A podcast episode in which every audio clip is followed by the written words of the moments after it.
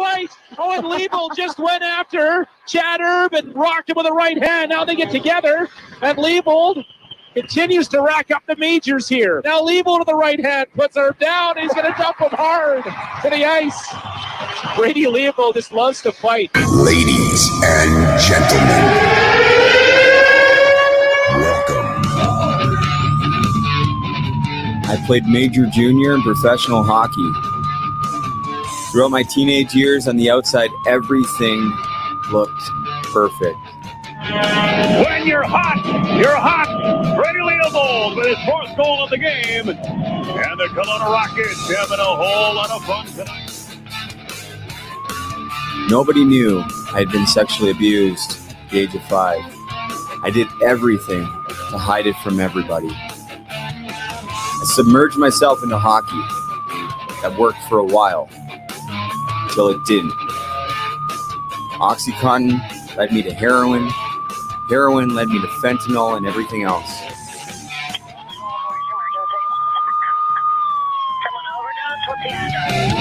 Homeless on the streets of Hastings in Vancouver. Over three years of my life I've spent behind bars. But now I'm clean and fighting to get my life back. Everything I do is for the memory of Matthew Lazinski and all of our fallen brothers and sisters in the hockey community. Matthew Lazinski, Mitch Fatten, this one's for you. I lost everything and almost my life. My name's Brady Leavold, and I've been to hell and back. This is the road to recovery.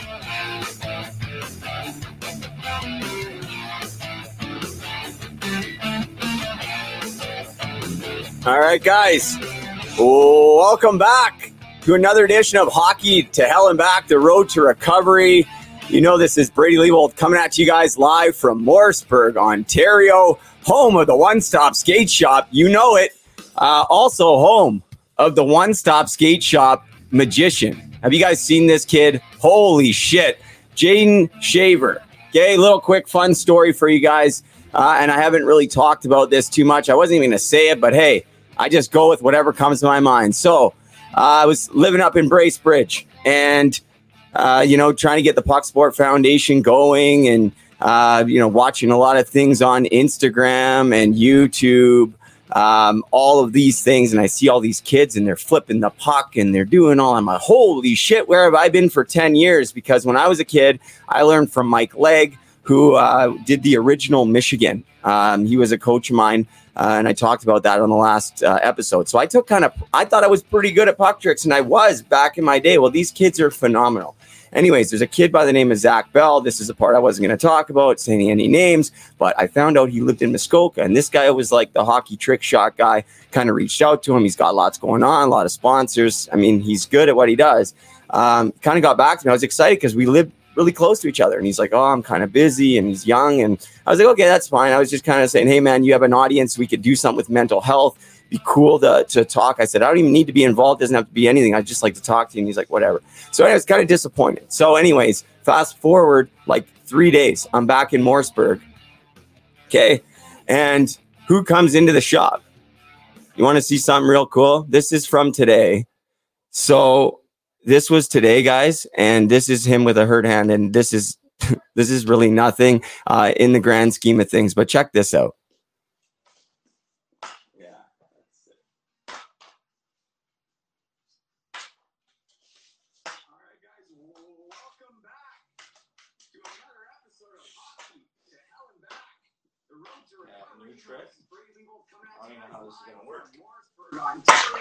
What the hell? Did you see that? Yeah, I've never seen anything like that in my life. Um, we did even a live video. You guys got to follow him. That's at Jaden Shaver uh, on Instagram. He's also working at the One Stop Skate Shop, but this guy like felt came into the store and he's the best I've ever seen. So he's been working since he was a kid at this, and he actually gave it up about a year ago.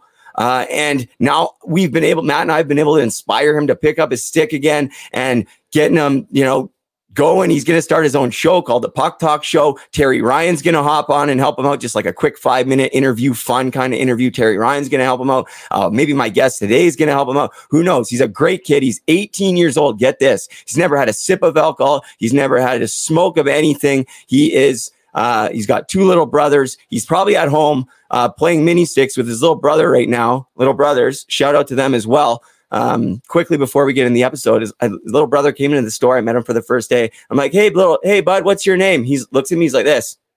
I like to fight. I'm like, okay. I'm like, you're deadly, bud. I'm like, I got time for you any day. So, um, listen, uh, I'm excited because Jaden is so talented, uh, and more so uh, the inspiration. I could see him, and his dad pulled Matt aside. and he's like, "Hey, I don't know what you guys have done to this kid, uh, but he's he's happier than he's ever been." Uh, and so that to me is the coolest thing, right? And so, no, nothing against Zach Bell. He's super talented, um, but I'm kind of calling him out. I want to see a, a head-to-head competition. If you're the man, um, we'll come to you. Even uh, I'll put my money on Jaden any day of the week.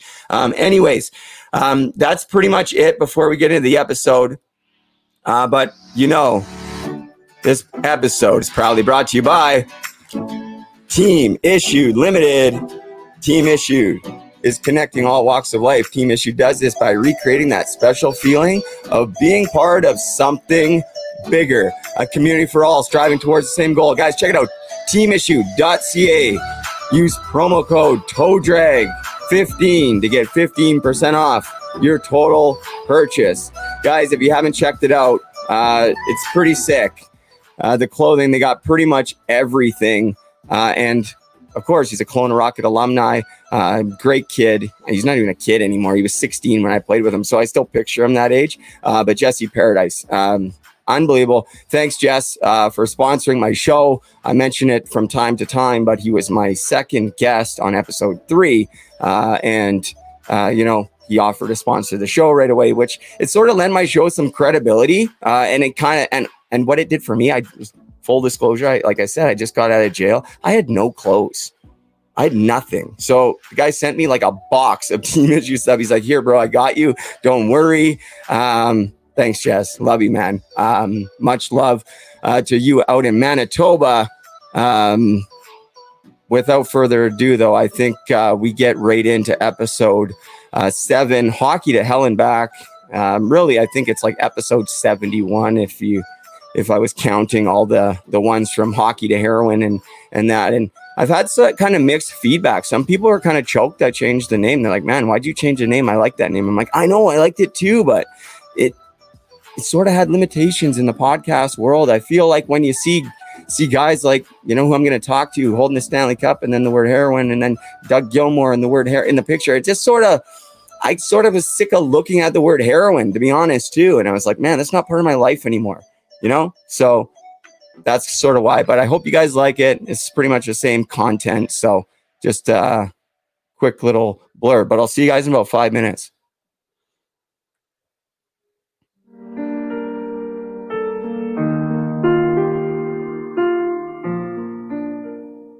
I've done 60 podcasts since I first talked to Brent Sopel way back on episode 10 of Hockey to Heroin The Road to Recovery. A lot has changed since then. I went back and listened to it last night and it made me laugh. But it also allowed me to remember that our first episode together was the first episode that I really dedicated to Matthew Lazinski. I was even pronouncing his name wrong Matthew Lazinski. Now I've connected with his family and also become best friends with Matt Thompson. Lazinski's best friend. Here I am in Morrisburg with a world of opportunity in front of me. And so much of it started with Matthew Lazinski. And now we get to honor him every single day. I grew up in Vancouver and was fortunate to be able to watch some great players and some great teams throughout the years, though we are yet to see the Canucks hoist Lord Stanley's Cup. Brent Sopel was originally drafted by the Vancouver Canucks in 1995, 144th overall, after starring on the blue line for my former team, the Swift Current Broncos. Brent and I talked in great detail on the last episode about his hockey career and his amazing accomplishments on the ice, including a Stanley Cup win with the Chicago Blackhawks back in 2010. But who Brent Sopel is off the ice is what truly inspires me and gives me so much strength. Until Brent came on my podcast, I had no idea that he had struggled with alcohol and drug abuse, and I had no idea that he also battles dyslexia and dysgraphia. Brent and I instantly became friends after that podcast. Shout out to Canadian para hockey gold medalist Paul Rosen for introducing me to Brent and also being such a great friend and another great source of strength and inspiration. He just has a certain charisma about him, and yesterday it occurred to me. Someone asked me what he was like as a guy, and my response was this Brent Sopel is the kindest hockey player I have ever met. Brent was the first person to tell me he was proud of me in over a decade. It was before he was even on my podcast. He actually told me that within minutes of talking to me for the first time. And I actually believed him. And I actually believed him because he was telling the truth. He is just sincere and he is so kind. He was the first Stanley Cup champion and big name NHL player to come on my show. He's a Broncos alumni, and I can't tell you how many times I watched him play in a Canuck uniform over the years. I was barely clean at the time he said he was proud of me, and it, I was extremely unsure of everything that I was doing. But in that moment, it changed. I started to believe in myself. I could talk for days about the impact Brent has had on my life and several others. I have had the pleasure of connecting with many of Brent's friends and others who have met him. They all seem to feel the exact same way I do. It is truly my hope that Brent knows and feels this way about himself too. The work he has done and continues to do on himself and helping others has everlasting reach. I know how lucky I am to have Brent Sopel in my life. He has even taken the time to talk to Taylor's mom about some questions she's had. And it wasn't just a short conversation either. He truly is the kindest NHL player I have ever met. Just for example, in June 2010, Sopel brought the team's recently won Stanley Cup to the 2010 Chicago Gay Pride Parade. Sopel brought the cup to the parade in honor of the late Brendan Burke, son of his former general manager while playing for Vancouver, Brian Burke, to display it in the Chicago Gay Pride Parade, stating to the press that honoring Burke's legacy and his father's example of familial support and tolerance was one of his reasons for marching in the parade. Truly incredible. All right, guys, without further ado, let's bring him in. My good friend, Brent Sopel. All right, let me get this picture down for a sec. There he is. There he Put is. that picture up. I'm better off. Ah, no way, man. You're looking good these days. What's going on, Soaps? Not much. How you doing, buddy? Oh, doing well, doing well. Uh, thanks again for doing this, uh, man. Um, hold on, I got something for you here. You, Yeah, now we're talking. All right. I, heard, I heard you're a fan of ketchup. Shout out to shout out to Mike. Uh, you wanted me to uh, extend my my reach to ketchup to you. So apparently, you like to put ketchup on everything. I wasn't aware of that until I spoke to Mike, but. Uh, there isn't much that ketchup doesn't go on. That's well, it's true. I, you know, it's true. I've seen it go on. I've actually seen it go on everything. So, uh, what's going on? You're living down in Florida now. Tell me a little bit about Florida and uh, the the transition down there. Well, transition's been pretty easy when it's uh, you know about plus 25 you know, Celsius for you know for the Canadians and you know 85 uh, Fahrenheit. Um, you know, sunny every day. You know, in Chicago, you don't see the sun for about six months. It's a lot of the same weather as uh, you know as Seattle, gray, and you know with uh, with our injuries and concussions and uh, head trauma and you know the amount of titanium I have in my body, it just the cold weather and the gray doesn't do good. So uh, I can't complain about uh, you know fighting off some mosquitoes and shoveling six feet of sunshine every day. No doubt, and uh, that's a good point. And and you know, I have some injuries from nowhere near the level that you suffered, but I, I hear that from a lot of people. Brent is is the cold weather, and so that we talked. We me and you spoke earlier. We spoke about how much it does for the mental side. Uh, you know what I mean, like the the vitamin D and the sunlight. But I wasn't I wasn't really thinking about how much of an impact it would have on a guy like you with so much so much injury to your body. Like you know what I mean? Is it is it helped a lot in that area? Yeah, you know, you know when it's minus, you know, it goes back to Saskatchewan, it's minus thirty, or you know, anytime it's you know that cold weather comes in and your body tightens up, you know, it's tough to get out of bed. You know, I'm, both my knees need replaced, both my hips, and I got three herniated discs that I live with. So, um, you know, here in Florida, obviously the humidity, you know, it is always high, but the warmth, you know, I didn't really know it'd make that much of an impact. I knew it'd make a big impact on my head, but I didn't really make know what what in my body. But it, it's been unbelievable. And walking in the sand is better than walking in the snow. Uh, yeah, I, I tend to agree. Although I'm I'm pretty excited for outdoor rink season because I haven't really experienced it like like a full winter because I did in Saskatchewan. On of course I was in Swift Current, but still we were playing hockey. Couldn't really you know do anything. I want to actually go travel around on the weekends and go see some outdoor rinks. I think it'd be cool. But I still think you know life on the beach is looking pretty good right right about now. So how long you been down there? Uh, I've been down about six weeks now, and um, I haven't seen too many outdoor rinks here, but you know, um, like you said, a good, you know, good point. You, you know, it's uh, it's a new train, new, new world, new transition, new time for you. So, you know, you know, take it and enjoy it. That's what it's all about. And you know, that Stanley Cup gets won on the outdoor rink, you know, every day somewhere, millions of times. So definitely enjoy it. But you know, it just hurts putting my skates on. Hurts just think about putting my skates on. So uh, I'm past the point of you know enjoying it now. When it's in pain, it's just it doesn't happen anymore. Yeah, and I mean, you played so much hockey, and we discussed that, and and like you didn't just play either. Like you you battled and blocked shots, uh, and man, I, I've seen, I watched the highlights. I'm just like, I I hated blocking shots, and I just watch you take it and take it and take it, and it's like, holy shit, man, and and that's the kind of thing too that doesn't really get noticed a lot. I mean, there's a few coaches that might praise you, but are do you think that guys really getting paid the, the amount of money they should be getting paid for that job in, in say the NHL? Yeah, you know, because I always say if you're going to win a Stanley Cup, you win with your third and fourth line, and your four, five, and six D men, maybe your seventh D men. So those are the guys doing that. And you know, you take a look at your top guys. You know, here, you know, Chicago obviously like you know Tannen Kays.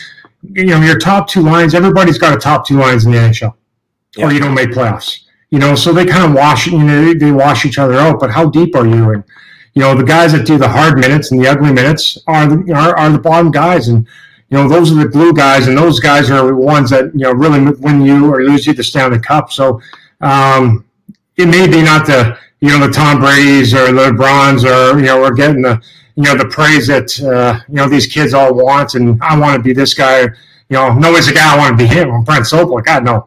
But, you know, at the end of the day, um, it takes all of us. It takes everybody who's got a role. And uh, we may not get the accolades from, you know, the media and from fans like that, but internally from, you know, uh, from the top of the GM all the way down, they know how important, you know, our role is and, you know, that block shot or, uh, you know, making that one, one play, one kill, whatever that may be and that's at the end of the day, that's all that matters. You know, is your team and, and your team, you know, loves you for what you do and you do it for them. Yeah. So looking back at it, like when you were in junior and stuff, like when did you start to like realize, like, hey, um, because uh, and the reason why I asked this is because like I had one mentality when I played hockey. It was like I'm gonna try to score and that's it, and fight and that's it. And I would I just my defensive game was always lacking. So eh, when did you start to realize it's like, hey, I'm going to actually start to focus on some of these areas of the game that aren't, you know, typically even taught? Because, like, how much were you really taught to block a shot growing up or even in junior or anything properly? When was the first time you were showed how to block a shot properly and really think about, hey, this is how I'm going to make my living? Well, you know, I, I, I was an offensive defenseman. I think, you know, in Swifty there, um, yeah. I think I had my, you know, my most points. I had, you know, 65 points in 72 games.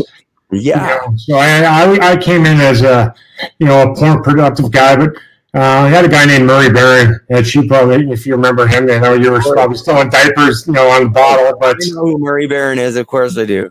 You know, he's a guy that's, um, you know, I got to watch. You know, he did a lot of those, a lot of those things, and uh, he was high off the glass. He wasn't going to get you any points, but you know, he played the hard minutes. He would block those shots.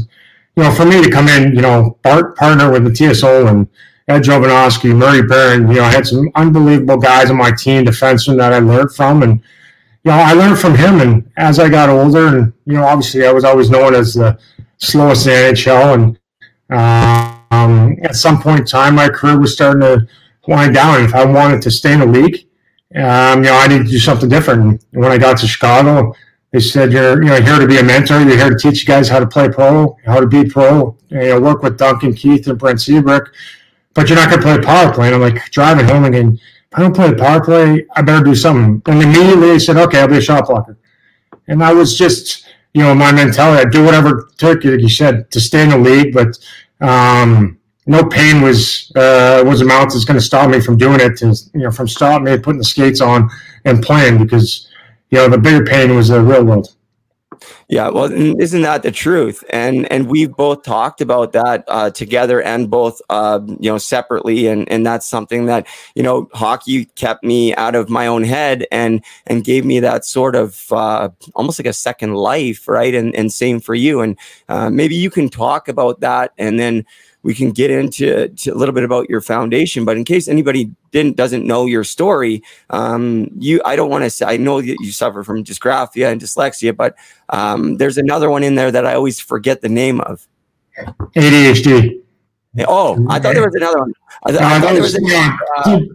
Dyslexia, dysgraphia, dyscalculia are the three are the are the reading, writing, uh, and math problems of you know in the world of the family of dyslexia. Okay. Um, I do flip some numbers, um, but you know, it doesn't matter what you know what you are. Confidence is everything. You talk, you watch any any uh, you know if you're a TSN watching any interview with any athlete, everything's confidence, and it's not even that the world. I don't care how smart you are. Yeah. If you're not confident in yourself and in your ability, you're going nowhere. And you know, uh, the only place I could get my self esteem, my confidence from was hockey. You know, the rest of the world, you know, you struggle with reading and writing and you know fitting in because you see the world differently. Um, that's why I would do anything to to stay on the ice and play as long as I did. And you know, broke bones. It didn't matter what I, what I did. You know, because I didn't have the confidence. You know, uh, outside of the game of hockey, outside of the ice surface, you know, for anything. Yeah. Yeah, and and I mean that you talked about that with me the last time you were on, and and how and you talk about it in your in your documentary which i man it's uh, the short it's 24 minutes long or just over 24 minutes long. If anybody hasn't seen it it's available on youtube. You sent it to me before it was released and i want to say that i truly appreciated that. You're like don't show this to anybody. And i of course i show it to my girlfriend and her family but i was like you can't show anybody else and i didn't because i felt you know what i mean? That was a, that was really cool for me that i got to see it and i thought you guys did a great job and and uh, i'll make sure that i post a link in the description um, because you really talk about uh, you know the lack of confidence when you were growing up and how you know. But why don't you tell people about how you came to to find out that you even had this uh, these disorders? Because I think that's kind of the the cool story and it just you know it, it's kind of inspiring. Yeah, you know, you know, dyslexia is, something that's not talked about, but it's you know, it's one in five and it's hereditary. You know, I always compare it to autism. Everybody knows what autism is, and that's one in 65, and, and it's not hereditary. So, you know, I grew up going through school, um, struggling, you know, so we're born with a right brain wired differently, born with it. And so we start struggling from the day we pick up that first book, you know, whatever that's two years old, three years, four years. We start struggling. That's when we start struggling, you know, and um, when you start struggling day after day, every time you go and you, you know grow up and you look around and why can everybody else do it you know but me? And the three common words you hear is dyslexia dumb stupid and lazy. Yes. Because it's here. So everybody thinks you're not working hard you know you're uh, you know you're lazy you're just screwing around. But you know that's the furthest from the choice. Actually we're working so hard that yeah. they don't know. But you telling me kid that they're dumb or stupid or lazy time and time again at some point in time they start believing it and, you know, I was reading at a grade four level in high school. You know, high school, when, you know, all you want to do is fit in and, you know, look at the chicks and trying to be cool. You know, you know, you know, you're in the middle of that trying to puberty. It's, it's tough enough as it is. Never mind reading at a grade four level. You know, I hated, hated school. You know, from the time I woke up, you know, to the time I left that, you know, left that, that school, hated every second of it because I struggled. You know, struggled at gym class because you, you know, you started out to write tests in there. So, you know, great, I could accomplish, you know, everything during camp, but then I had to write tests too. Yeah. What the fuck? Yeah. You know, so um, I hadn't, you know, we talked about no self esteem is because when you struggle, like you do at school, the simplest things that, you know, the rest of the world takes for granted, you know, where's our confidence? Nothing. You know, we're, we don't match up with our peers or nothing. So it was, I had kids and my uh, my daughter who was 18 now was was struggling too, and we took her into our neuropsych, and she was in grade two, and uh, yeah, they folks are, and it was two, two two days of testing. You know, we went back and um, looked for the test results, and you know those answers. That was me. You know that was me, and that was that was a stepping to to figure out. You know, found out she's dyslexic. I'm like, the hell's that word? You know, and you know, at that point in time, a little bit more uh, digging, and found out, you know, I'm dyslexic. So if it wasn't, it is hereditary. If I didn't pass it to her, I still wouldn't, I wouldn't have a clue today. We wouldn't be talking today.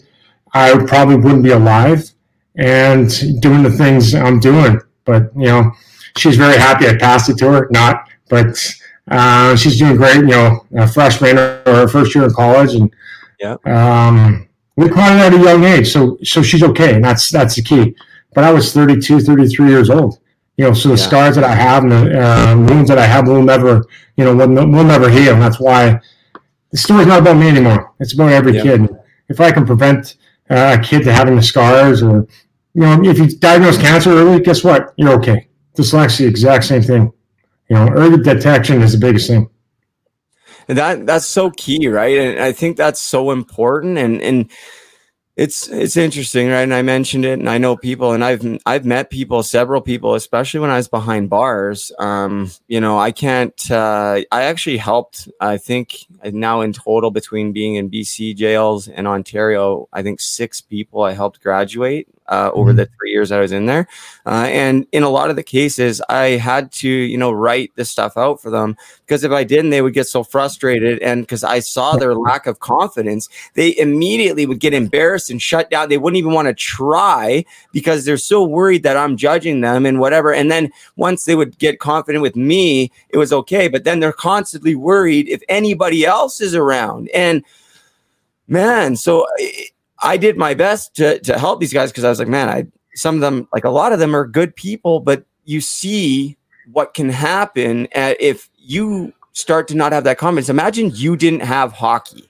Imagine you didn't have that other outlet to go to. Um, I wouldn't be here, no question, absolutely no question. And that's you know, you know, uh, commending to you. That's the kind of guy you are help out. And there's a reason why 50% of people in prison are dyslexic.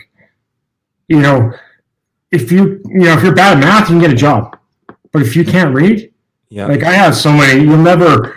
You know, if I'm writing something down at work, I'm always hiding it like this, or I won't show anybody. I'm looking over my shoulder. You know, I'm almost 44 years old you know, I, I, I live, you know, I live in that fear. I'm always looking here, what I do, or, you know, Googling, trying to Google a word, and I'm so far off, like not a, not even a word in the English dictionary comes up, or, you know, I'm writing out a sentence, you know, I'll rewrite it four times to find out how I can spell each word because I don't know how to certain, spell certain words. Wow. I, I I can't imagine like how hard that would be, and and at least now you can make sense of it. The, the thing that sorry, the dogs are barking because Matt's home from the fire hall. Uh, but the thing that really gets me is that you had to live your entire life till you were 33, 34, just thinking that you know believing that you were lazy you're dumb or stupid and trying to now at least you can understand it but I, it's a great point and i think um, you're doing some amazing things um, for the for that community of people that that struggle with similar things in families. Um, the Brent Sopel Foundation. Tell people a little bit more about that and how that started, um, and when it started, where, and uh, how people can maybe get involved. Yeah, you know, obviously it goes back, uh, you know, just over four years ago. I've, you know, I was thrown into rehab and intervention, you know, basically saved my life, and I had to get sober and be be okay with who I am, and be okay with how God made me, and um, my dyslexia was everything. You know, that formed me. You know, my drug and alcohol abuse was it was because I was scared. You know, I was scared of myself, and you know, sitting at a desk or sitting at a, a table or an office with somebody, you know. I couldn't do it. Corporate America wasn't you know, wasn't taking me. I wanted Stanley Cup, great. Nobody was getting me a job. So, um, you know, I started the foundation just because I never want a kid to feel it ever the way I do. Yeah. You know, in the documentary, I, you know, you know, it's called "Here to Change the World" because I, I truly believe that's that's what I'm going to do. And you know, I thought that for a number of years, and people look at me like I'm retarded. But like, what are you doing? Change the world? Yeah, yeah. Guess what? I'm going to because I never want a kid to struggle the way I do. And 30, 30 to 40% self-made millionaires are dyslexic. But you, you know, you got to diagnose it. You got to understand, you know, what it is and um, what goes with it. And you're talking earlier about, you know, you know, everybody in prison. For us struggling, going down the bad path as a dyslexic is easier and easier to make that choice than it is to make the right choice because we struggled from the day we were born. You know, so um, it's always easier to take the, the bad path, the the, uh, the drugs, the alcohol, the rougher path, gangs, whatever that is, than than to go the other way because we struggled for so many years. Yeah, and man, uh, it's kind of uh, it still blows my mind that you know you had to live like that and and live in with that that such little self confidence, and it just makes me wonder, you know, how many kids out there are struggling um, that you know maybe aren't diagnosed. Like are you seeing um, now that you're coming forward and you're involved in that sort of community uh, of people that are maybe trying to change the outlook um, are you starting to to see um, that there's a there is a big problem there? Are we making um, you know some headway? Are teachers uh, becoming more aware of this? Are there things in place? Um, where are we at with this as far as you know Brent I think you know. I think less than twenty percent of the population um, actually knows what dyslexia is. You know, so there's a long ways to go. You know, I say I'm here to change the world, but I got to educate the world first. You know, yeah. uh, spend some time in parliaments and you know up in the White House in Washington, speaking there, and I've got some policies that I want to put in some place. Um, you know, there's I want to you know pass the message to every kid: you're not alone. That's it. You know, you're not alone. So there's a lot of stuff that you know the foundation is looking to do. Um, you know, one of it is just let people know they're not alone, and if they have questions, concerns, you know, reach out to me through the website brentsopelfoundation.org or, or through my social media. You know, I'll get back to you. And um, you know, there's we got so much to educate the teachers because they don't know. You know, their job is to teach. So obviously they're to teach, not to diagnose. So parents get upset and you know, when you're talking about less than 20% know what's going on. So there's so many that are slipping through the cracks right now. And I just hope one day that here in the near future, maybe in the next five, seven, ten years, dyslexia will be mainstream because it's, uh, you know, it's a learning difference, but I call it, I still call it a learning disorder because the world's still not educated enough to know the difference. Yeah. And I tend to agree with you on that one. I'm going to put the, uh, the link on the bottom and that is the that's the missing part. Eh, twenty percent is is way too low of a number. Um, and to me, and when I sit here and I think about it a little bit, it, you know, and and we, we, talked about early detection, and we, that's key with so many things. Uh, you can even talk like even addiction. It, it, early detection can be key, even if you know starting to. If we can educate kids, you know, on maybe it's going to be passed down or different things, but with with the number 20%, you, you would think that there's something that can be done. Um, you know, right away when kids are getting into a school into the school system, um, that can trigger that that uh, what intervention, whatever needs to happen, so that the kids are not feeling the way that you felt, because that is a huge issue to me. That doesn't sit well with me at all, Brent. And like I I, I picture little Brent Sopel feeling like that, and it breaks my fucking heart, like it really does. And um, you know, I picture one of my kids having to go through that, and you know, I'm thinking about maybe some of the kids that went through it well, I was in school and and they were getting made fun of and and we had no idea and it, it's really heartbreaking and I feel like maybe there's just a, something small little fix that can make the world a difference. You know, and obviously the foundation we have big goals about you know getting all the kids tested and um, but you know there's there's a lot to it. There's programs that you got to have to follow and uh, when you're talking about education system, uh, you know there's there's a long list of things. But you're absolutely right. Early detection and, and you know, addiction, cancer, whatever it is, it's always the best bet. But, you know, uh, there's a few sayings in the foundation I use all the time. Obviously, you're not alone, but you can't get to two till you get to one. You know, and right now we're at one. And, you know, uh, autism 20 years ago is basically where dyslexia is today. Mm-hmm. You know, now everybody knows what autism is. They got their day, blue their shirt. They, you know, everybody knows they, uh, in the U.S., uh, Trump passed a 1.6 uh, billion dollar bill. So, you know, I'm hoping if I can mimic and, and, you know autism in you know 10 to 15 years it's mainstream but um, it's just starting you know people are, are, are just slowly talking about it and um, you know you get a lot of celebrities a lot of the big names uh, that don't talk about it because there's more to it. You know, let's just for an example, Tom Cruise has it. You know, Tom Cruise isn't going to do an interview like I did about my my life, and why? Because his only place for grab his self esteem is doing movies. You know, it's not the money. You know, that's the only thing he's good at. So I only got my self esteem from hockey. He gets it from there. So he's not going to do an interview like I did.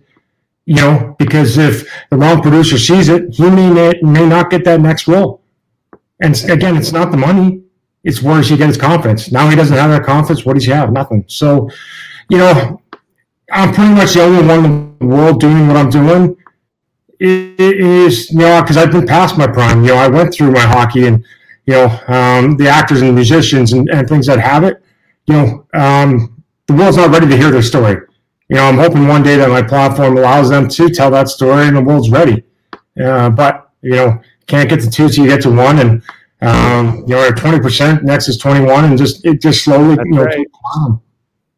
I love it. I love the attitude, man. And, and you say, uh, you're going to change the world. People can, um, I would never laugh at that. People, I don't think people are laughing now if they ever did, but uh, man, I, there's no doubt in my mind. And Brent, you already have, you already have changed the world and maybe, maybe not to your standards or whatever you think that level is, but no, just know that you've already changed the world 100%. Um, there's no question about it. And, uh, I think that there's nobody better to lead that charge. Like honestly, um, you know, because I, you're honestly, you're so passionate and kind and like just genuine. And to me, the, those kind of people are very few and far between, um, like to a T. Uh, and you know, I, I wonder, um, Brent, if you could talk a little bit uh, about that transition uh, after hockey because you know you're saying Tom Cruise, you know he needs that that that movie to for his confidence. You needed hockey.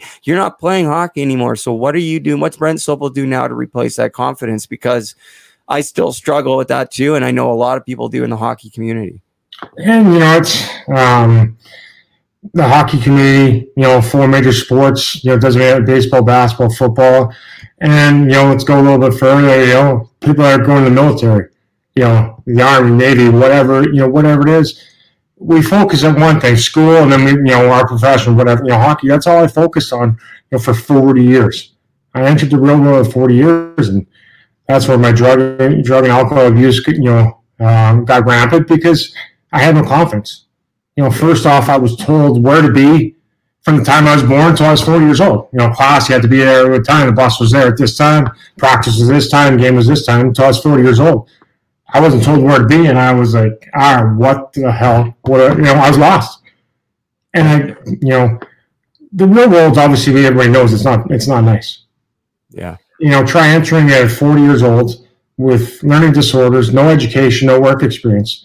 Nobody cared that I want to stand the cup. I wasn't paying my bills. Nobody was hiring me you know, so you know that's where the foundation you know came into play, and um, you know that's always my focus. Number one, um, from the time I wake up to the time I go to bed, I you know answer, do whatever I can to uh, to help people, and that's why that's why I do it. You know, you reach out. I don't care who you know. I put people, try and put people in rehab. I don't, you know, I want to be known uh, for my foundation and my legacy, not hockey, because yeah. if I can help one person, it, it makes you know, it makes me feel great. It makes me feel, you know, million, million times better than I ever did, you know, strapping on the skates and, um, you know, going on the ice because human life is more important than, than just a sport.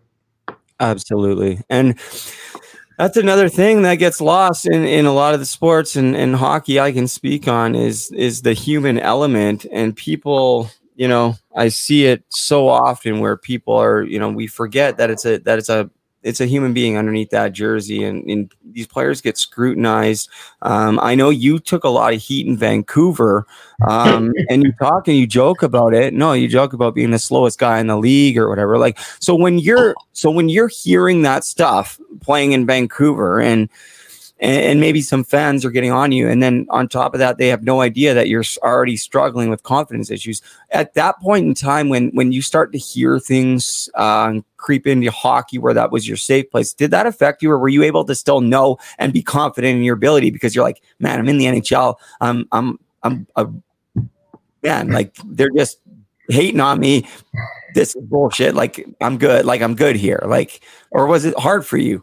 Oh, it, it was hard. There wasn't a day where I was confident in, in my ability. You know, um, people ask, "Oh, you know, when did you know that you're going to make it to the NHL?" Never. You know, when, when did you know that you're going to, you know, going to play? Never. And there, you know, there's a reason why I played with, you know, all the broken bones and, and the things I did, and is because I was I was petrified if I left the lineup and you know somebody else came behind me would take my job. So there wasn't there was never a day.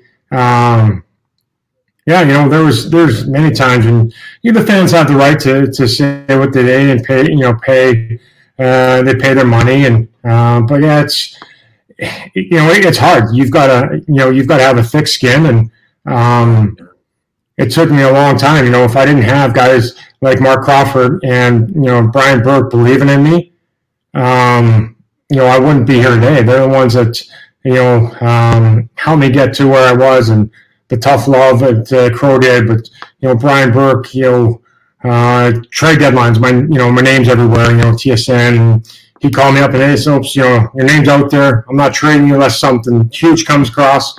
But he didn't have to do that. That's just the kind of guy and what respect to call me up and say that to me. He didn't have to do that. Yeah. And you know, confidence is is a fragile thing in in hockey. And you know, um, struggling with what I did, not knowing that uh, I had something, you know, um, and then having everybody yelling, "Yeah, hating you." Yeah, I, I struggled. It was uh, it was tough, and you know, if you saw, I was really streaky. You know, because I was confidence. You know, I think I was playing a week a couple times. You know, because I was confident, but then I lost it. Had a hard time finding and getting it back. Yeah. And yeah, and I, a lot of players go that. I went through that even in the Western League. There was a time where I, you know, I had in 13 games, I had 14 goals and 13 assists, and then I went nine games with no points. And it was strictly to do with confidence, and there's a reason for that. And I've actually shared it. There's it's actually after I went to Swift Current, and that was when I was going through the situation when I had that that baby. I told you, and I didn't run up and do the thing. Well, that she came to the game with the baby, and one of her friends grabbed actually grabbed my son that I haven't met like and chased me out of the Swift Current rink with the baby in front of the fans. Oh, and that was when my point streak ended. Was that night, and um, I went and so like that just you know that does something to my that did something to my heart, but that was also my confidence on the ice, and so many other times. Um, because you look at guys, your ability doesn't change like from you know a week to the next week, or even a, sometimes a season to a season, um, and, and it's all confidence. So how do we how do we find confidence now that we're removed from hockey? What what do what does Brent Sopel do to raise your confidence? What makes what makes you replace or close to replace that feeling that hockey gave you now? Well, that's where the foundation comes into play. You know, um, like I said, you know, I always help anybody and uh, put many people in reach because that that's what it is. You know, Yep. if somebody you know somebody reaches out, you know, uh, I t- I talk to a lot of parents, I talk to a lot of teachers, trying to get them to understand what you know what we're thinking. Because the hard part about being dyslexic is if you don't have it, you really don't understand what we go through. You know, so you know, my foundation is always number one. I hope one day that you know it's big enough where I can uh, do it full time and um, that I could you know support myself and because it's a full time job when you're talking twenty percent of the population. And, you know what people don't understand is you know what we go through and what our mindset is. And you know, uh, just for an example, if you got a dyslexic kid in your house and you have another child, you you can't discuss grades you know, each kid's grades because they're usually, you know, the dyslexic one's struggling, but the other one's good in school. So you can't say, Jen, Johnny Smith, oh, you're doing great, you got A's, or you did 80, you got 95 on this test. Well, then you got the dyslexic kid hearing that again, you know, now his confidence and self-esteem goes down, you know, so parents don't think of that and they, they wouldn't because they don't have it. So having those conversations with parents or teachers or um, principals or superintendents of well, what to do because you know they're trying to tell us what to do when you have no idea what we're going through. So as a principal, you're not going to tell me what to do because you don't know, and that's you know that's the biggest thing. And and you and I connect because we talked about this. You know, going to counseling. You know, Yeah. there isn't much that I haven't gone through, so I can help whoever. You know, I'm not a doctor with a DR in front of my name and then, oh, you know what? This is page, chapter 12, one, page one and 12. No, because I've lived it. and, and life experience is, in my opinion, way. I think there's uh, a lot to be learned uh, from going to school and, and things of that nature. But to me, when it comes to, to discussions in recovery and, and things of that nature, uh, life experience is going to trump uh, what you can read in a book any day of the week. And uh, schools, you have to go to school and educate yourself 100%. But you know, for what we're talking about, you know, recovery or um, things that you know, there's no book that matches it. No, because they'll never understand it. And I tell parents all the time, and, and your kid knows you, you don't love them, but they know that you really don't understand. So yes, you to go and be an engineer or, or you know rocket science. Yeah, you got to go to school, but you know for the stuff we're talking about, you know those life experiences is you know way overweighs you know any education. Yeah, and so like when you were playing uh, in the NHL, uh, you know, there's you know guys party and and stuff, and I'm sure you did too. And we we talked about that a little bit, but how like did it really ramp up after uh, your playing days? And looking back on it, uh, maybe was there ever a time in your during your playing career where there you were really struggling with with drugs or alcohol um, and what percentage of guys do you would you say you know are, are on the edge of of you know abusing any sort of substance or, or something just to take off that edge or that pressure of playing in the NHL? Is it a problem, Brent? Yeah, it, it, you know, it is. A, it's a problem, and I think it's a problem around the world. Mm-hmm. You know, how many people come home from work and grab a drink? Yes.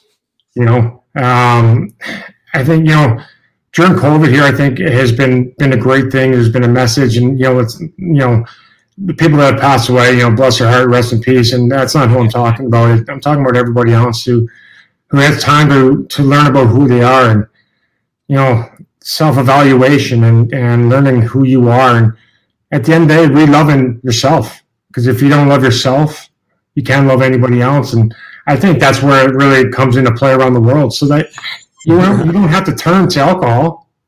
That's a dog toy. Sorry. dog, alcohol or drugs to cover up that bad day or that bad meeting or that bad game. You know, um, you don't really realize how much alcohol is involved until you try and get sober. Yes, it's it's everywhere. You know, and and now you know with marijuana being being legal in certain states and in Canada and you know, it's a gateway drug from 14 to 22.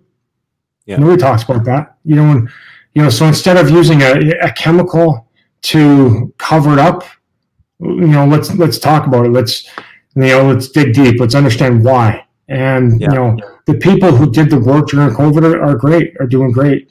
But the people who haven't, you know, are spitting out of control because you had to learn you had to learn a lot of things about yourself. There's you know, they're like, oh, what's going to happen here? You can't control it. You can only control one thing, and that's yourself.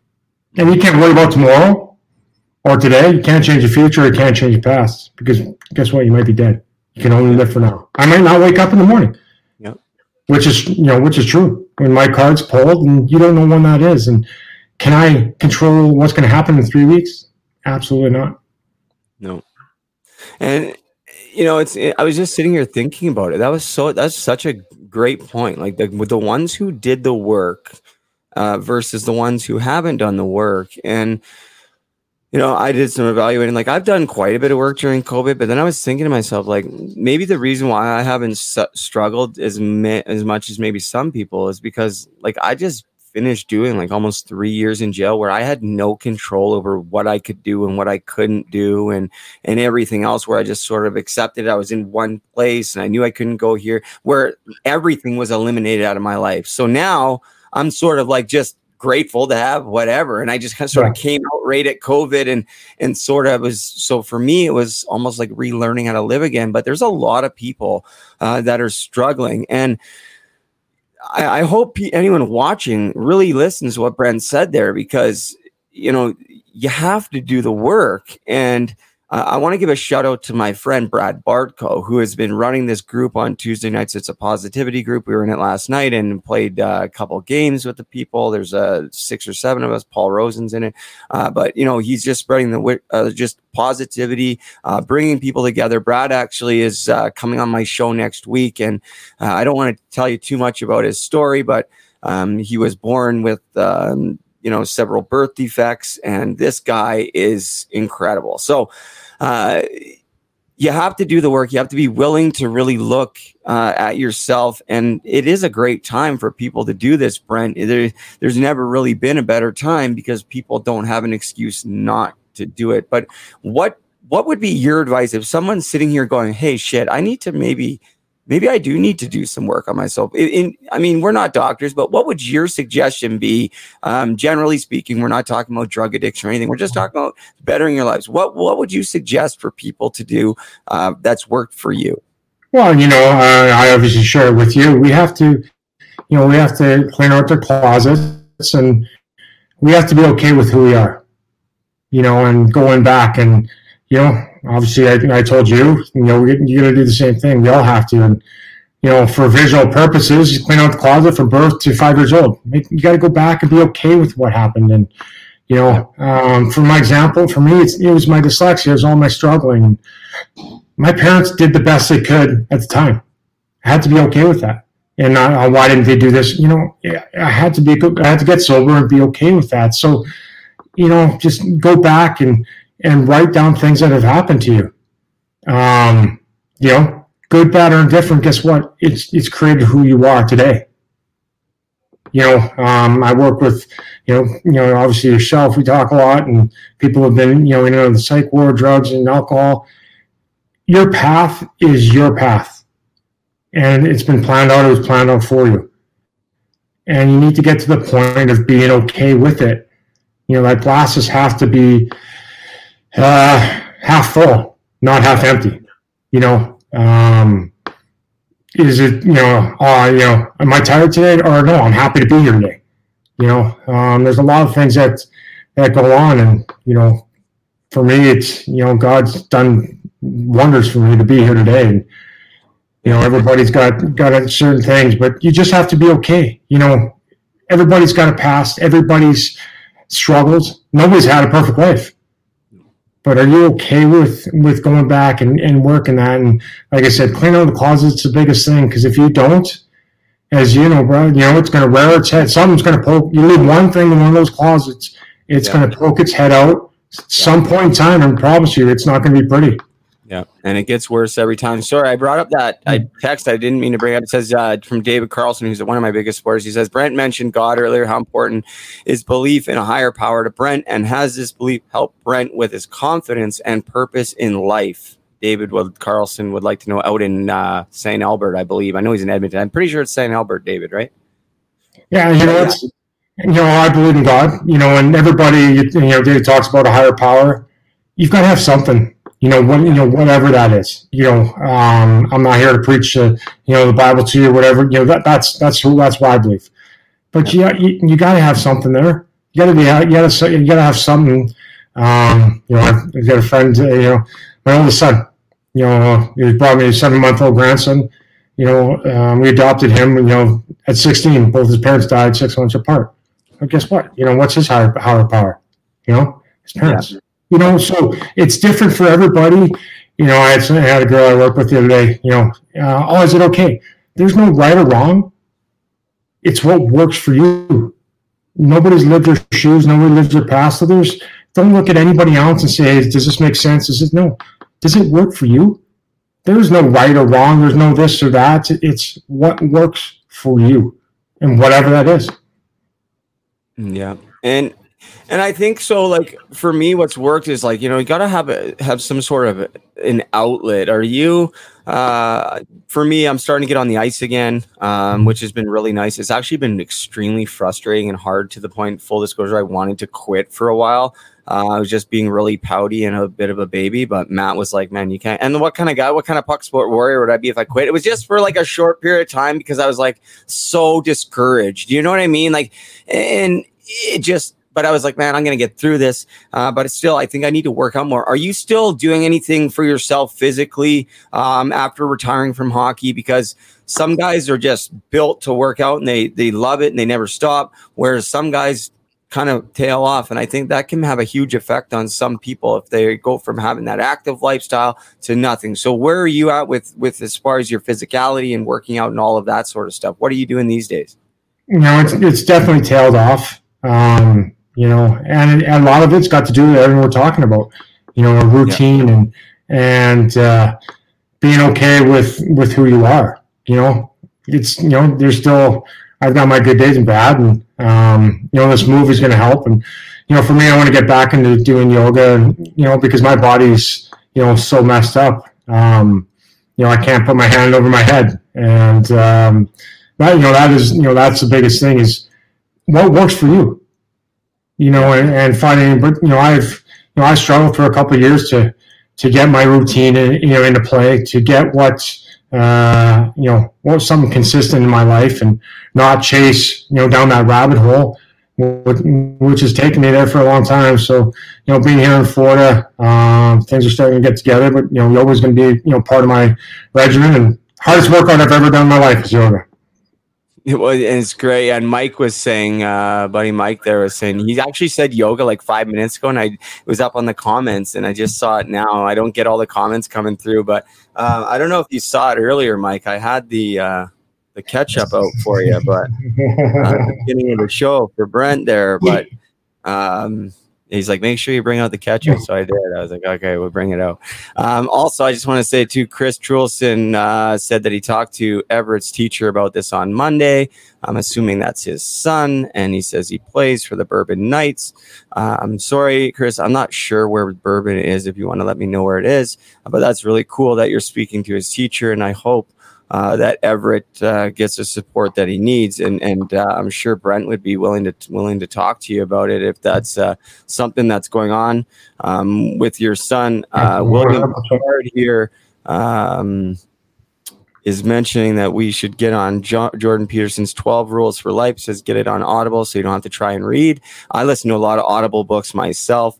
Uh, going down the list, William Picard says yoga helped me rebuild my back after surgery better than the oh than the doctor I was scri- prescribed a painkiller. I'm pretty sure the PT I was prescribed. Uh, speaking of painkillers, um, there was a feature on TSN, Rick Westhead and Brent. We talked about this a little bit earlier, and I mentioned maybe we are going to talk about, maybe we weren't. But just because I talked to Kyle Quincey earlier, and he's going to be coming on the podcast, which is pretty cool because um, Quincey uh, was on the um, no, tell him I say hi for sure. What a great dude.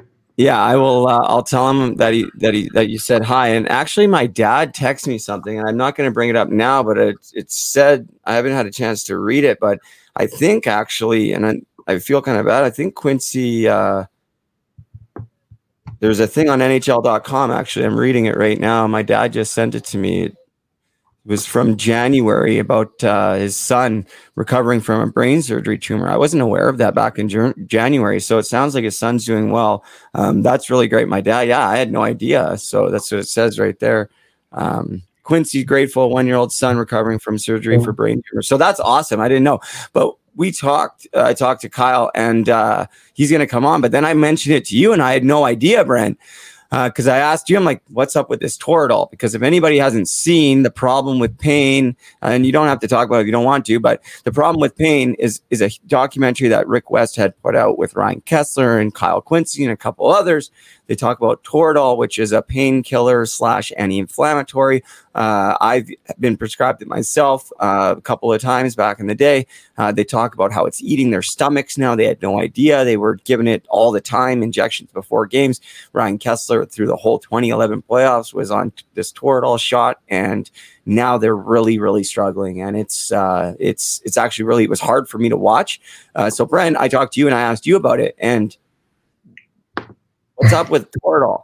yeah, it was you know their story is exactly the same as mine. You know, in 2010, I ended up taking an injection Toradol 45 games in a row. You know, from the Olympic break then, I was the Vancouver Olympic in 2010.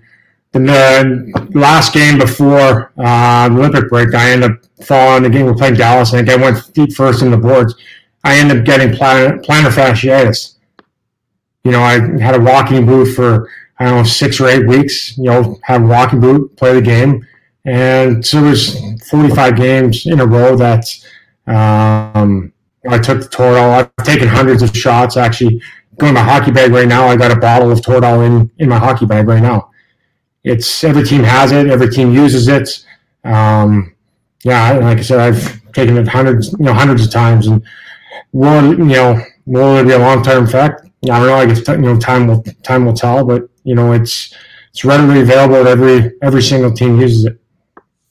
And I mean, that's kind of alarming, and I hope, I really hope that you know they they're seeing uh, the effects that it has on this player. And I think, I mean, listen, hockey's is such a such a crazy sport as far as this Toradol. That's a Toradol picture. Actually, I just pulled up the internet. Um, but such a crazy, violent, hard hitting sport, and we're going to have injuries, and we need to manage these injuries. And I, you know, yoga doesn't always work, stretching doesn't always work, ice doesn't always work. Um, I'm not sure what the answer is, but I think there needs to be a limit on anything. And when you're saying, you know, 45 games in a row, um, and I know the type of guy you are. You're doing it because you're a warrior. You're playing. I hey, I'm playing. I don't give a shit. I'll, I'm gonna take a total, and I'm still gonna block 15 shots, and that doesn't matter. Um, and I'll do it all again the next night. But uh, was it worth it, Brent? Like, was I? And I, listen before you answer this is an, and I want to say this because some guys will not answer this truthfully, and you could just skip this question without even answering. And the reason why some guys won't answer this question truthfully is because they say, "Oh, if I say it wasn't worth it, then I was not a good teammate," and this and that and all that stuff. But if you're living now with a, which you're maybe not, but you say it could, if you have to suffer with something like post concussion syndrome or early onset of Crohn's from Toradol, um, in your opinion, is it was it all worth it? Like hoisting that Stanley Cup, like was it really that cool? And, and like, I mean, I can only imagine. But like, would you change anything? You know, I wouldn't change anything.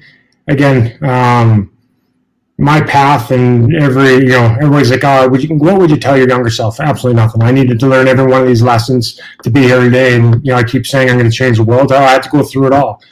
You know, I, I, you know, I wasn't forced it. You know, I took it because I was going to play. You know, the fear of the real world, uh, you know, was there. So I'm not going to say point point fingers. I, I took it, and yeah. you know, I would do it again. You know, um, am I in pain? Yeah. Do I have titanium all over me? Am I going to have other issues? You know, that's possibly, but it's given me a platform for my foundation, and that's all that matters to me. So, is it worth it for me? Yes. You know, it's because of you know because of my platform that I'm able to get, you know, uh, spend as much time as I do in Washington speaking to uh, House of Representatives and senators and, you know, up in Parliament. And it's because you know, I won that company. You know, that's that's the reason why. So I can say, you know, 100% for me, it was worth it. The pain was worth it to be able to stand there in front of, uh, you know, important people that have power uh, to make a difference for, you know, for these kids. But, you know, but people have to remember, it's a job you know, the NHL teams don't care about us. You know, who has to do a better job is, you know, is uh, the Players Association. You know, you, you just take a look at what Gary Bettman, you know, tried to do last week, come back and, you know, renege on his deal with the, and, you know, NHLPA, you know, Players Association. There's three, you know, there's three businesses. You know, the NHL, NHLPA, and NHLPA alumni. It's it's a business. They don't care. Gary Bettman doesn't care about us. Teams don't care about us you know, get us on the ice, let us perform, and you know, kick us to the curb, and you know, not worry about us because they don't have to worry about us after we're done. If we're not making them money, they don't care. That's the fact of the matter. Yeah, and it's. I think that's the hardest part. I think for a lot of guys is because we feel, or at least I did, even like in junior and, and pro, it's like we, you know, you're giving everything, and to turn around and have someone just throw in. I saw it even in, I don't know if you saw it a whole lot because you wouldn't have seen it, but the East Coast Hockey League has to be one of the most cutthroat bullshit experiences that I've gone through, that other guys have gone through. Um, it's horrible uh, the way that some guys get treated. And uh, I know it's a pr- business and professional and everything, but I mean, I've seen guys come right out of junior after that year with the high hopes of playing the league. They they just get there, bring their families there, and then they're gone like that, and they never play hockey again, and you never hear from them. I don't even know where some of these guys are, and I've been trying to track some of them down. It's sad, and they don't care about us. That's it. We're a piece of meat right there. You know, we're a piece of meat, and it doesn't matter. We get traded. You know, NHL get traded you know, four o'clock in the afternoon on, on the flight, six o'clock in the next morning. I don't care if you have a house. I don't care if you have family. They don't care. You know, so um, East Coast to uh, you know, AHL, it doesn't matter. We're all a piece of meat, no matter where you are. As soon as you turn pro, that's all you are. Yeah. What about before I let you go to what about the transition from junior to pro, Brent? Like I know it's been a while since you were junior turning pro, um, but I know from what I've talked about, there's not a still there's not a whole lot of. Uh, it's sort of just like you're expected to know how to be a sort of a, a, major junior slash pro player when you get to major junior and you're just supposed to toe the line. The older guys are supposed to show you. There's a few guys there that have been NHL camps that maybe know how to be a pro, but then all of a sudden you're in an NHL dressing room, like pretty big expectations. There's a big jump there. And when you turn pro, um, was that a big gap for you going from, you know, you know, major junior to the American League, uh, then to the NHL, where you well equipped for that as far as doing your own laundry and cooking and all of that? No, you know, it's and hockey's the biggest one out of the four major sports because baseball, basketball, and football, you really don't leave home, you know, until you're going to college. You know, you've got guys leaving home at 12, 13. I left, you know, went to Swifty at 16 and really I've never been back. And, you know, people talk about, you know, I mean, close to your family. No, you can't be because you you can you know if you want to make it in this league and play in NHL and play a long time you you know you can't be and um, you know Swifty to Syracuse New York when I was uh, 18 years old you know deer in headlights and um, you know uh, Jack McIlhargey was my my coach when I turned pro in in uh, you know in Syracuse. He's part of the Broad Street Boys. You know he he was awesome. You know he taught us you know about how to be a pro and a pro is you know, from the time you wake up to the time you go to bed, you know, uh, practice, you know, you practice where you play. You know, you got to practice hard. You know, we talk about eating right and, and cooking and paying bills, and you know, it's it, you know, it's a completely different world. So um, there was no cell phones back in the day. I had a credit card or a calling card with 16 digits to with discounted to call back home, and you know, uh, the house phone. And I didn't have a cell phone until I was 23 years old. So um, you know, obviously uh, my parents were big, you know, helped me out a lot, you know, talked me through that. I had some great teammates and, um, but yeah, it's, you've, you've got to be ready. You know, they don't care what it is. They expect you to be ready. And if you don't, you're gone, you know, so the transition is huge. You go from Swift Current, you know, at that point in time, you know, Speedy Creek and 12,000 people, and where I'm going all the way up to upstate New York and, I think that's like a, you know, 35 hour drive to get there. And I'm living, you know, in the cheapest place and not such such a good area. And I'm looking out yeah. the back the back of the street and seeing things that I shouldn't be seeing. I'm like, damn, you know, just calling back home to my buddies and on the on the you know on the phone, not a cell phone. And um, but again, I had some great teammates and uh, that that helped me along there. But there's no transition time. Um, you need to know now, and if not, again, again, they don't care. You're you're gone. It's it's a business. Yeah, that's true. Who's the best player you ever played with or against? And like that just wowed you. Like, is there one that was maybe like there's so many great oh. players and we can't put anybody on the spot, but who is one that was just like, wow, this guy's like retardedly good? Um, the one that, you know, obviously played against uh, Lemieux and um, Sakic and uh, Kariya, the list goes on, but the one guy was Peter Forsberg, you know, and being in Vancouver and you know all the battles that we had against Colorado and um, you know the series. You know he was just a man uh, against boys. He used to put me on my ass and stare. You know that counter hit, and I was looking at the ceiling. He was just so so strong and could do whatever he wanted whenever he wanted. It was a shame for the game of hockey and shame for Peter Forsberg that he had a little bit of ankle and foot injuries. But you know he's he's the guy that's yes, you know, Sid played against Sidney Crosby. Did he have speed? And you know, was he tight? And Tarasenko and Panarin and you know, Mario Lemieux and you know, Mario Lemieux laid me on my ass one night and was laughing at me, and the list goes on. But he was just so so dynamic on, on every level, so strong, so big. He could put you through, you know, through the boards if he wanted to. Um, but he could stick hand around you, and if you wanted to be up, he'd be up. You know, he had a had a little bit of everything, and he was probably the guy that we that you know I feared. And we played Colorado all the time, so it was him and Sakic, and uh, it was just uh, you know Patrick Roy was it was a nightmare. no doubt. I was I always so I always forget about Peter Forsberg. You know, I was a Forsberg fan, but for some reason he just always slips my mind. But man, he was dominant and funny. Shout out to uh to our buddy Stewie the other night. Uh, Sunday night we were out here in Morrisburg on the ice just for a little, little beer. It's not beer league, but it's that's the equivalent. Just pick up kind of mm-hmm. hockey. I'm the only one out there not drinking. Me and Matt were the only ones not drinking beer, pretty much, right? So I guess it is beer league. Well, and Jaden was out there, the magician, because he doesn't drink either. We were the three not drinking, but lots of fun. But Stewie made a power move to the net, threw his arm out, and then did a little one. I'm like, oh, you got the Forsberg going, right? So I did remember him the other night. So it's well, funny. I guess, you know, and that's the problem. You know, his injuries cut his career short you know, yeah. you know, if he didn't have those ankle injuries, he wouldn't have gone to uh, Nashville. He wouldn't have gone to, to Philly, and you know, he would have kept playing in Colorado with those dominant teams, and you know, he'd be more prevalent on everybody's mind because he would have been around longer. But um, I was there in his prime, and you know, he lit me up all the time. No doubt, and uh, I'll let you go here in a minute, but. What about what about Kaner with the puck? Tell me about how nasty he really is with. Is he the best stick handler in the NHL? You think?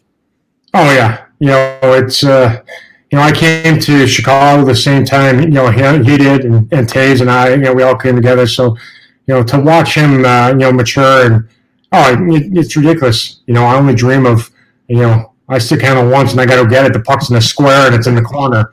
And um, yeah, you know he's you know he's only matured and he's evolved as a player and you know, he's one of the smartest players out there. That's and that's what it is. You know, he's he's a guy that has the skill and the pressure, but he has the, the vision in a sense where he can slow the game down. He can bring it. You know, he can pick it up. He can, and you know, you don't teach that. And uh, you know, Chicago, you know, Dynasty, those three cups are because you know he, they drafted you know him and Toews, and and we're lucky that they came in at the same time and completely revamped that uh, you know that organization and that you know that team and you know uh, him and Toews always get compared. Well, you know, Toews has got to play those hard minutes, the penalty kill minutes, and you know, Kaner can go out there and float for two minutes on the power play, no problem.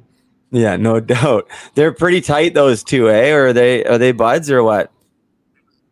Yeah, you know, again, they came in together that year together, and um, everything's the same. They got the same agent, the contracts are the same, and you know, there's when you think of Chicago, you always think of both of them. You never think one over the other. You know, yeah, so um, it's kind of the same thing as as the Sedin twins. You know, yeah. I came there in my rookie year together, and Daniel and Henrik. You don't think of one or the other, and you think of the Twinkies together. So, uh, you know, same same same kind of thing. What were they like? But I'm mean, you keep bringing up. I gotta know now. I have to know. I never asked you about that. I never asked you about hockey stuff because we're always talking about life stuff. I'm gonna actually be calling you tomorrow and be like, "Hey, I need to know more stories. I'm gonna fan out a little bit. Tell me about the Sedin twins, man. Like, what were they like? Because they look like I'm. The, this is nothing against them, but I swear to God, I thought they were aliens when they got drafted. That's what they looked like, and and they turned out to be hell of a players. But it took them a little bit, didn't it? Well, you know, you got to give you know Brian Burke uh, all the credit in masterminding that trade, and uh, you know that Vancouver Canucks organization was you know was revamped because of them. And uh, obviously, um, they're 18 years old, coming from Sweden, and this is what a lot of people don't you know take in consideration when you come across, you know, overseas when you're 18 years old to a different country, and, and it's different hockey. Over there, they're playing on Olympic-sized ice, so you have more time, and uh, the speed isn't there, and the physicality is there. So did it take them a little time? Yeah, but you know, once they uh, you understood and learned the game, you know, they're as, as good as get. But what makes them who they are is off ice, just amazing human beings. You know, yeah, um, you know, my you know my prime there with them, and you know, half our team was Swedish, and uh, you know a great guys, Sami Salo, you know, Markus Naslund, Mattias Ohlund. So they had some great guys to to isolate around and have some Swedish meatballs with and and, and learn the town. And and just again you I went to Russia when I was 35 and I'm like oh my god I'm deer in headlights. Never mind coming this way at, at 18 years old. So uh, it took them a little while to to understand the game and and understand how they had to play with each other to to fit in. But again, just amazing guys on and off the ice, and what they do for the for the community in Vancouver is just uh, tremendous. Yeah, they they are such great role models and figures in that community. I think are they, they moved back to Sweden now. Do you know? Like, did they? No, they're still in- they're still in Vancouver, and they're they're still heavily active in uh, you know in the community, and you know they'll always you know always be there, and you know they're both married with kids, so you Yeah. know they spent that much time there. Um, I think they may go down back in the summertime, but that's that's home. You spend long long enough time in in one spot, uh, and you know no matter where you're from, it it ends up being home, and you know there's no no no more beautiful place in the world than than Vancouver. Yeah, and that's uh, shout outs to the lower mainland. I miss it too. That's where I'm from, you know, and I'm from Port Coquitlam. Uh, but I miss home too. I'm hoping that I could get Taylor and the kids back there um, shortly. I don't. Know. I didn't even uh, talk to you too much about it because we just talked briefly earlier. But the kids are down in uh, down in Muskoka still. But uh, I got. Where is it? Check it out. Show everybody. I got my rental application today for the place, so hopefully they're going to be moving up here soon. Um, but Brent, listen, we can uh, we'll wrap this up, but I'm gonna probably bug you again down the road uh, in in a few months to come come back on. We'll shoot the shit again, and uh, I'll probably call you tomorrow for some uh, advice and more hockey stories because now I now you got I see you're like my friend, so I don't go to the hockey stuff with you ever. You know what I mean? And now I'm like, oh yeah, it's Brent Sopel, man. Like this guy. Hmm. Hmm.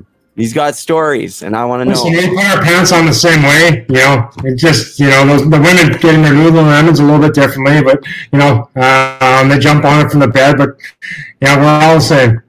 That's right. Well, and that's what makes you, man. You're such a great guy. I appreciate you doing this. And um, I'm going to make sure that the link to your uh, documentary on YouTube is in the description. If you guys are watching this, on do yourself a favor. It's like 25 minutes long. You got to watch it. Uh, it's extremely powerful, moving. Kudos to you guys for doing it. I don't know who helped you, uh, but you guys did a phenomenal job uh, between the, the shooting of the video and putting it together. It's, it's very, very well done. Um, everyone that I've showed it to absolutely loves it. So um, definitely, everybody check it out. Check out the Brent Sopel Foundation. Um, and, you know, if there's anything I can do, of course, Brent, um, hit me up. And if there's any links for me to share ever, um, my your following is always way bigger than mine. But hey, maybe I got a couple you don't, and maybe we can just help one more person, and that's all that matters, right? Exactly, 100. percent Okay, so I'll probably talk to you tomorrow. Anyways, I truly appreciate you doing this, man. You're such a great guy. Anytime, have a good one. Okay, man. We'll talk soon. I'll talk to you later. Awesome. Uh, Brent Sopel, former Stanley Cup champion, good friend of mine. I'm so grateful uh, to have him in my life. Uh, what a great guy to lean on. I seriously always forget that this guy won a Stanley Cup when I'm talking to him. When uh, we talk, I forget that he played in for the Vancouver Canucks, and I used to watch him play and would have asked for his autograph. And it's Brent Sopel, man. This guy played in the NHL for a long time. Uh, very well respected hockey player and an even better guy. Um, and that just goes to show you what kind of guy he is. The fact that I talk to him all the time and I just never go there with him because he just just doesn't seem like that type of guy. Matt just walked in. What's up, Matt? um, we're wrapping things up. Uh, come by the one stop skate shop if you're in South Dundas or if you're ever coming by the area, guys. We would love to see you. We're open every day right now except for Mondays. Uh, I hope you guys enjoyed that little video I played of Jaden Shaver at the beginning. You got to follow him on Instagram uh, at Jaden Shaver and at Puck Talk Show. Um, I'll post a link in the description. Uh, and I'm going to play the video again at the end in case you missed it because keep in mind that this one he just did for fun today. We were sitting there and he's like, Hey, I'm going to try this new trick. And his hands all blistered up. He shouldn't even be doing it. But he's like, Man, I got to, I got to get this one. And first try, he did it. Watch the video at the end. At the end of the trick, he lands it with the shaft flipped over like this and he reached out to get it and caught it. It's crazy. Like, crazy. The kid is so talented. We're going to do some amazing things. Um, and it's all about inspiring. And I think that's that's a huge thing. If we can uh, inspire some of these kids in the community, uh, like Jaden, to to you know continue doing what they were already doing, or maybe try something new, or isn't that really what the journey's all about? To me, it is. Um, like I said, the only thing is missing is Taylor and the kids here, um, Brooklyn and Brody. Um, yeah, uh, I haven't heard from Brody in a in a couple of weeks, and I'm just holding on hope that they're gonna reach out again, and Brooklyn too, because I just miss them so much. And like I said, though, the rental application is here.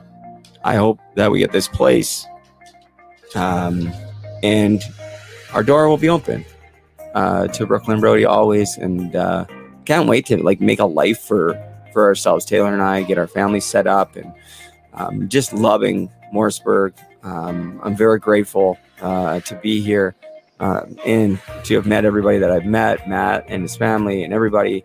Uh, shout out to his girlfriend Caitlin, who's uh, been so great uh, making us dinner when we come home from the shop, and she she's not even here. Like she's gone to work because she's working night shifts. So um, thank you, Caitlin. Uh, appreciate it. Um, and she comes home in the morning because she's a PSW and she brings me a steep tea almost every single morning. Um, so thank you. I appreciate that. Um, and you know, they've opened up their house to me. Like, yeah, I'm helping Matt and we're, you know, in this stuff together. But at the same time, you know, I'm taking up space. I'm doing my podcast in his house. I can be loud. Um, I can be a lot to take sometimes too. So uh, I appreciate your hospitality um, more than you guys know. Um, and Matt's dad's here too. He's such a great guy. Um, got a surprise for him actually coming up, and uh, a surprise for my dad too. Uh, shout out to all my family back out there in the lower mainland, and of course my cousin Ryan in Japan. Um, love you, cuz. Thanks, bud, for all your support. Uh, he used to hang over the glass in the uh, warm up at the Pacific Coliseum. Um, I used to love it. I used to love it when uh, the family would be there to watch me, and I'd see Ryan there because I used to watch him when he was younger. He went over to Japan on a scholarship, uh, which was cool for me, you know, as a kid, getting to watch him play, and um, always look forward to that. So, you know, he's 12 years older than me or whatever, and he moved to Japan when I was quite young. So we've been able to connect over social media, and um, he was able to come back to Vancouver. He watched me play quite a few times, and I know he watches and listens to all the podcasts um, and bringing hockey to hell and back to Japan. So thank you, Ryan. He also sent me a video of his little guy out there in Japan with his Canucks jersey on, ripping and roaring on the ice. Pretty good little skater too. So uh, it's awesome to see Ryan. Thank you, uh, Auntie Barb and Uncle Rich, his parents. Hello to you guys. Thank you. Um, the gifts you've sent to Veda and to the family. We love you and uh, answer your phone because you never answer. I've been trying to call you. Thank you to everybody for your support. Thank you for listening. Please follow me on social media at Hockey to Heroin, the podcast at Hockey to Hell. And if you're going to do one thing, please follow the Puck Support Foundation at Puck Support and at Puck Support Warriors. Carter Buckman was our first Puck Support Warrior youth ambassador. Do you have what it takes to be a Puck Support Warrior? Let us know. The campaign is growing. Uh, we love to hear from people. There's there's a list. There's a short list of people. The next puck support warrior and youth ambassadors. Um, Jaden, Matt, and I. We got to vet through them a little bit and say, hey, maybe bring Sandra in. Maybe I'll call Darren McCarty, get him to look over the list. Say, hey, what do you think? These are the these are the kids. This is what they do. Um, this is where they live. These are the things they're doing in the community. These are their goals. Um, who should our next ambassador be? Because it's a privilege. It's not a right. Um, so maybe that's what we'll do. We'll get DMAC on or, or someone cool. Uh, shout out to my boy Ryan Phillips. Check out his podcast, All Over the Map. He had Darren McCarty on today. The episode's going to be released next week. Um, Sunday, very excited. Kyle Quincey coming on the show. Can't wait. We're going to talk all about the problem pain. We're going to talk cannabis. Um, yeah, just that maybe it needs to be looked at more versus Toradol or opiates, right? It has a, a way less long term effect uh, and can do a lot of the same things. So um, it's not for everybody, but it's certainly going to be a topic of conversation. Uh, but he, if you haven't seen it, you have to watch the Problem of Pain TSN documentary. I'll post it on my Facebook page. Um, but before you watch Kyle on the podcast, you got to watch this. Ryan Kesler is in it, Kyle Quincey, a bunch of other guys. They're struggling. They're struggling, and they're not having a, a very easy time because of Toradol. And they were given it to by given it to them by their NHL teams. Wow, that was a struggle. Anyways, um, that's it. Like I said, go to pucksupport.com uh, if you want to get involved. Uh, thank you to Dave Gilmore. Look for Puck Support swag very, very, very, very soon in time for Christmas, guys. Uh, if you need any Puck Support swag, shoot me a DM uh, so I can get you on the list because we only have so many days before Christmas. We're going to fire up the presses, I think, tomorrow because the vinyl's going to be here. So if you want any hoodies, if you want any hats, if you want any t shirts, start thinking about it now because uh, they're coming soon. I uh, can't wait for that to happen. Thank you to everybody who's listened live. If you're watching on YouTube, please subscribe and hit the notification button. If you're watching on Facebook, please disconnect and go to YouTube and hit the notification button. and if you're listening on audio, please subscribe. And if you can rate and review, I would truly, truly appreciate it. I know it sounds silly, but it goes a long, long way. I'm trying to grow my podcast. If you can share it, if you liked it, if you didn't like it, don't share it, guys. I hope you're all having a great night. If you're struggling, reach out to me. If not to me, to somebody else. You do not have to suffer alone or in silence. There is no need for it. I am here, and so many other people are here as well. Thank you to Brent Sopel. Uh, what a great guy. Um, I can't wait to hear more stories from him. So that's it, guys. That's episode seven. See you guys all on Sunday when Kyle Quincey joins me for episode number eight. Thanks for watching and have a great day if you so choose.